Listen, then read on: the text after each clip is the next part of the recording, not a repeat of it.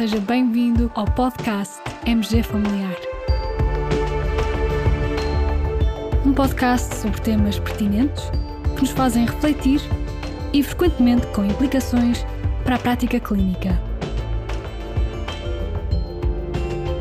E damos as boas-vindas ao nosso anfitrião, professor Carlos Martins.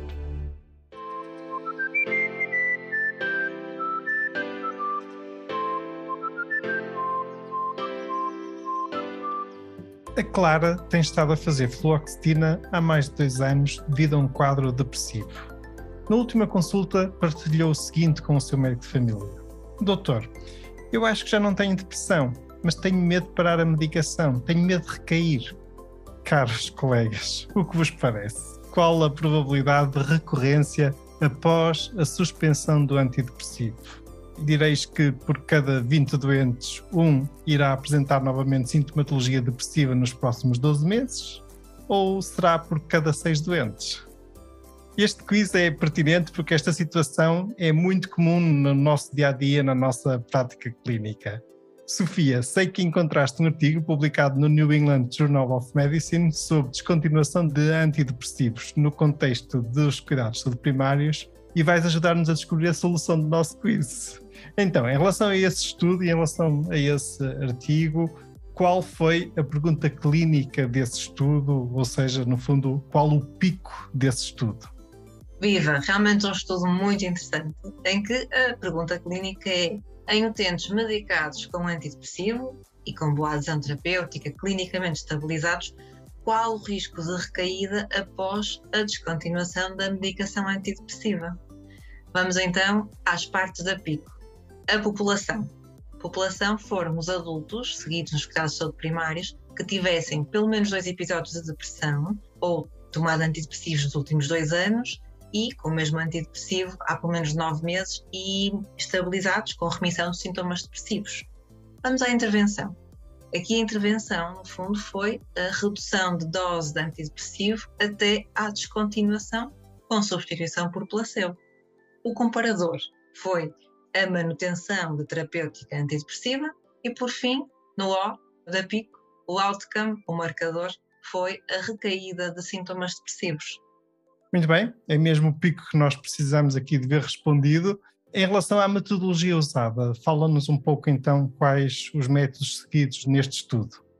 Muito bem, em linhas gerais, foi um ensaio clínico aleatorizado, com dupla ocultação, controlado pelo placebo e multicêntrico foram incluídos doentes dos cuidados de primários que apresentassem antecedentes de pelo menos dois episódios depressivos prévios ou que tomassem medicação antidepressiva há pelo menos dois anos e o mesmo antidepressivo há pelo menos nove meses.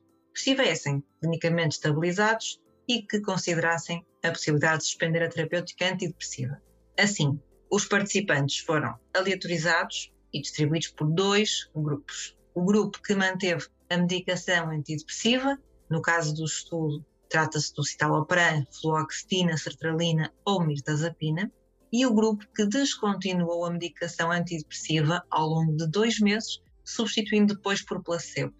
O seguimento foi de 52 semanas, mais ou menos um ano, e o outcome, o marcador primário, foi a recaída da depressão que foi definida como sentimentos de tristeza, depressão ou anedonia, acompanhada de pelo menos um sintoma depressivo e com uma duração mínima destes sintomas de duas semanas.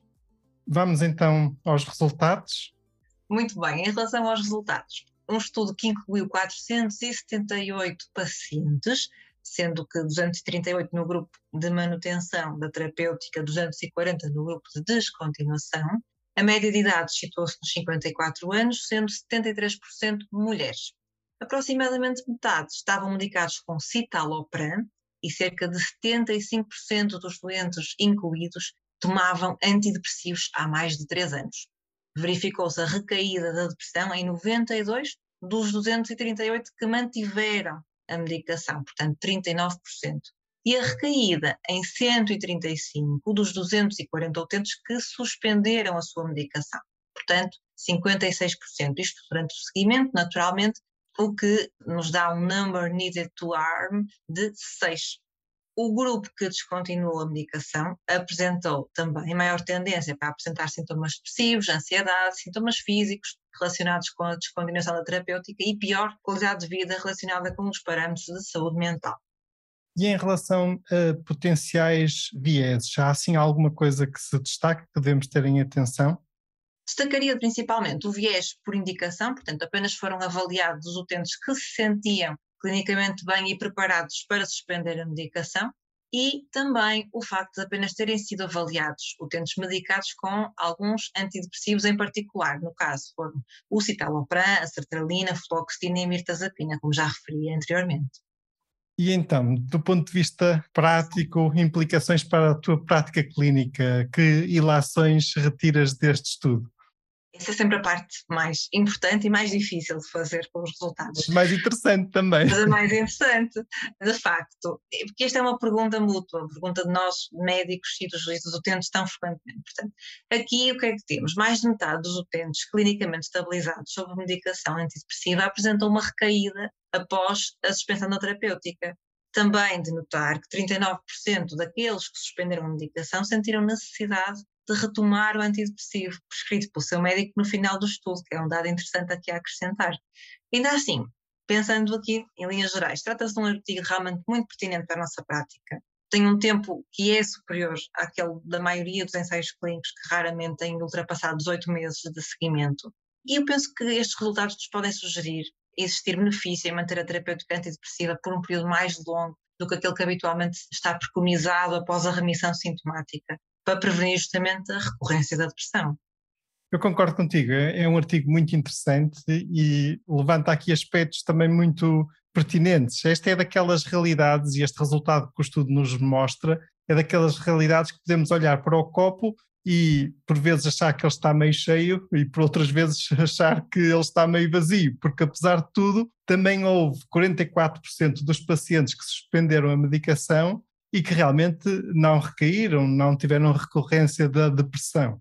Contudo, o número necessário para DAN de 6 é realmente baixo, ou seja, e já agora, colegas, reporto então aqui a solução do nosso quiz. De acordo com este estudo, por cada seis doentes, um irá apresentar novamente sintomatologia depressiva nos próximos 12 meses. Se acertaram, parabéns. Se não acertaram, parabéns por estarem aqui a querer saber a resposta. Exatamente, concordo contigo. Acho que também há aqui certos aspectos práticos para aplicarmos estas conclusões, nomeadamente, se calhar, aqui é daqueles campos em que decisão médica partilhada poderá ter um papel importante. Ou seja, esta é daquelas situações em que vale a pena explicarmos ao paciente os potenciais benefícios, os potenciais danos de cada uma das decisões. E, por outro lado, eh, se o doente realmente está bem, também existe benefício em suspender a medicação e poupar o doente até às vezes aos efeitos adversos da medicação. E, nesse sentido, dizendo ao paciente também que, se existir recorrência, será importante capacitar o doente para ele reconhecer os sinais dessa recorrência e, ao mesmo tempo, termos uma boa acessibilidade para o doente recorrer rapidamente e não prolongar essa recorrência para poder retomar novamente a medicação. Portanto, esse aspecto pode funcionar aqui como uma boia de salvação quando nós queremos suspender esta medicação nestes doentes. E depois também há aqui um aspecto muito interessante e que seria interessante até estudar num estudo futuro. Nós sabemos que a psicoterapia nestas situações clínicas pode ter um apoio muito relevante e muito pertinente. E, por exemplo, seria interessante perceber se estes doentes que tivessem suspendido a medicação, se estivessem, por exemplo, num processo de acompanhamento de psicoterapia, se essa percentagem de doentes que, no fundo, têm uma recaída da sua depressão, se seria inferior. E aí poderia ser também uma medida importante e positiva para ajudar à suspensão desta medicação. Fica aqui uma dica para um estudo interessante que poderá ser feito no futuro. Sofia, foi um gosto ter-te connosco neste episódio. Muito, muito obrigado. O gosto foi meu. Muito obrigada. Caros colegas, como sempre, vamos partilhar o link de acesso ao estudo. Obrigado por terem ouvido este episódio. Fiquem bem, continuem bem.